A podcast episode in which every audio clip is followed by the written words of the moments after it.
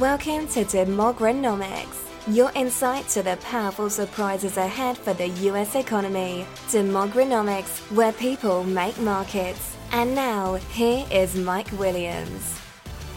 Hello there and welcome. Thanks again for joining us on the podcast. It's Mike Williams here, and uh, this episode we're going to call The Minutes. Sounds pretty spooky, right? The Minutes. It's almost like uh, a movie title. Listen, when big events unfold, I always like to ponder what did not happen.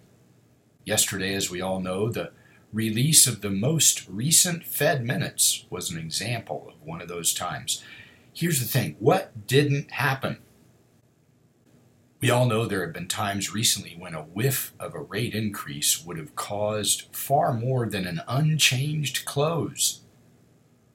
When one looks at the minutes in more detail, they're really just ideas, comments, thoughts, meanderings, or better yet, positioning. More important, the reaction in the market struck me more as an indicator that more investors than not are beginning to accept a rate increase profile.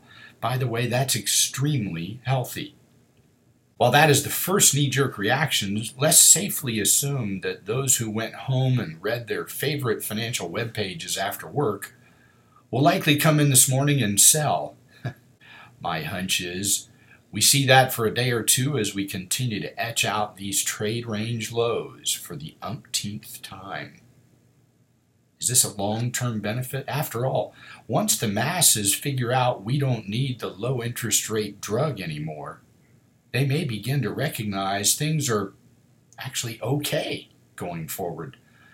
I thought it somewhat comical that a quote, couple, few, some, several, and most FOMC participants had different views on the future and where interest rates should be. Here's the outlier, though only one of them dissented. In the end, with differing views of the same facts, the Fed heads are beginning to sound just like analysts, fund managers, and Wall Street experts to me remember there were many many years. I started in 1982 if if you'd have told someone back in 1982 that you knew exactly what the fed was thinking because they talked about it every 48 hours you'd be a fool. It'd be nonsense. You never knew anything. And we lived for decades like that not wondering not worrying not fretting not splicing every word. But are we making more of it than it is I suspect so, but heck, it's as good an excuse as any to get the sell in May crowd out of the way. Get them out the door and done. Gives long term investors and growth slash value seekers the summer to find some good deals in relative quiet. I always like the summer. It's more choppy and volatile, but what's great about it is there's not many people around. Wall Street has the second and third and fourth tier strings on the desks, and they usually don't know much about what they should be doing. Here's the key, though, at the Fed and the minutes, and however you want to fret over it Yellen is still at the helm. As such, she is highly unlikely to pull the trigger unless there is an almost overshoot in the cards. A close following of the speeches in the past from her are pretty steady. Quote, she has often repeated that she would like to see wages rising between 3 to 4 percent before rate hikes come in. Right now, they're up 2.5% over year over year in the latest numbers. While the core CPI is indeed 2.1% in the latest release, she noted in her speeches that overshooting the Fed's inflation target for a short period of time is okay until she is sure that the core producer price index is back above 2%. In reality, it's really pretty simple, isn't it? Once economic data steadily improves, rates will rise. We should not fear that. We should, in fact, look forward to it. Here's the key the Fed's a follower. As much as everyone likes to think the Fed sets interest rates, the market sets interest rates, and they will tell her when it's time to raise rates. Bond buyers are not stupid. They're some of the most, well, I would say, the toughest guys to deal with. If they see more growth risk ahead, if they see inflationary risk, they will indeed demand more return on their bond purchases. Rates will rise, whether the Fed increases them or not, when it's time, when fear has subsided enough such that the demand for, quote, safe bonds at ridiculously low interest rates dissipates, then you will see rates rise. It's just the way the market works supply and demand. Right now, demand is ferocious. That's all good in the end. All the chatter in between, though, is wasted energy left better to those who do not yet respect the barbell economy at work under all the noise. When we finally get out of this rather lengthy cloud we've been in 15 years now, we will see low rates for what they really were the clearest sign of all that too many had little, if any, confidence in the future.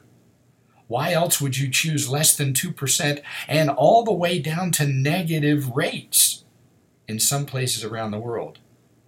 Why would you pick that if you had confidence in the future? What a surprise that is going to be in the end. The thaw continues the ugly Q1 data continues to ebb back into the positive territory in many categories. This morning, we have solid unemployment claim trends, a hint that the massive adjustments in the oil sector have indeed been soaked in by other solid areas of the economy. All things being equal, think of the tens of thousands of people that don't have a job in the oil fields anymore. If everything else was just steady, we'd have a lot of unemployment claims but we don't. We're at multi, multi year lows. The Chicago Fed gauge of economic activity turned positive. It, it was higher than expected. Jobless claims have hit another multi year low. Even the U.S. leading economic indicators picked up sharply in April. They rose six tenths of 1%. Half of that was expected. All this pushes towards and in favor of an improving picture, not one to be terrified over. Remember, the last 19 months have all been about running in place.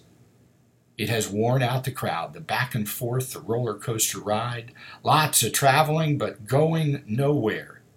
And that's all good for long term investors. The latest data also blend together to set the stage for a solid foundation for summer vacations and spending even if the spending continues to leave the malls out in the cold in the near term. For those who fear a possible second rate hike, long term investors will find advantage in that flawed short term outlook and any summer reactions we might get there too.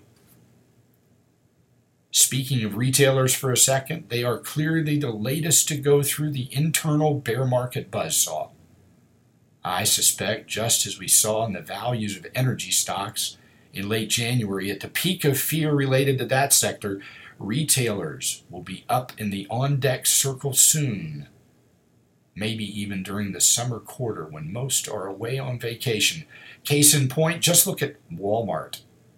Just six months ago, it was hated, it was panned, clobbered for weeks in a row.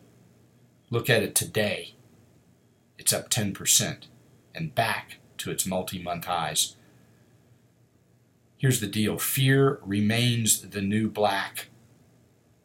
It's an important reminder of how expensive the thought, it's never been this bad, has been over time. I remind you that the recent notes and your podcasts have covered a myriad of sentiment readings for you, almost all of which were deeply bearish, which is good the AAII data out just last evening serves the same purpose. I want to point out two things to you about the latest data. The latest percentage bullish reading is now lower than the low point in that very same reading reached in March of 2009. That was almost 11,000 Dow points lower. We're also just a shade above where we were at the end of the tech bubble bear market back in March of 2003. We're less than a percent higher. I'm sorry, But whether we get another quarter point rate hike or not, this seems absurd and something to consider as the summer doldrums and the summer haze approach. Yes, 19 months of going nowhere with all of this churn and bounce of volatility stink. I get it, and I dislike it as much as anyone listening. But let's try and stay focused on the long term. The demographics of the United States of America have rarely been better to define a very surprising future with hugely beneficial surprises ahead. While too many others get lost in short term economic data and massive amounts of headlines designed to get your attention, they're not investment advice. They are to get your attention. They're to scare you. That's how you get someone's attention. If you can ignore it and stay focused on the long term demographics, you're going to realize our economy is getting ready for some explosive surprises. Things we can't even imagine. Just like in 1982, we had no idea how many great things were going to be created in the next 20 years. We're at that same doorstep again and the door's about to open. But you got to be patient. Hope these thoughts have been helpful. Let's look forward to the next Fed Minutes. And by the way, until we see you on the next podcast, may your journey be grand and your legacy significant.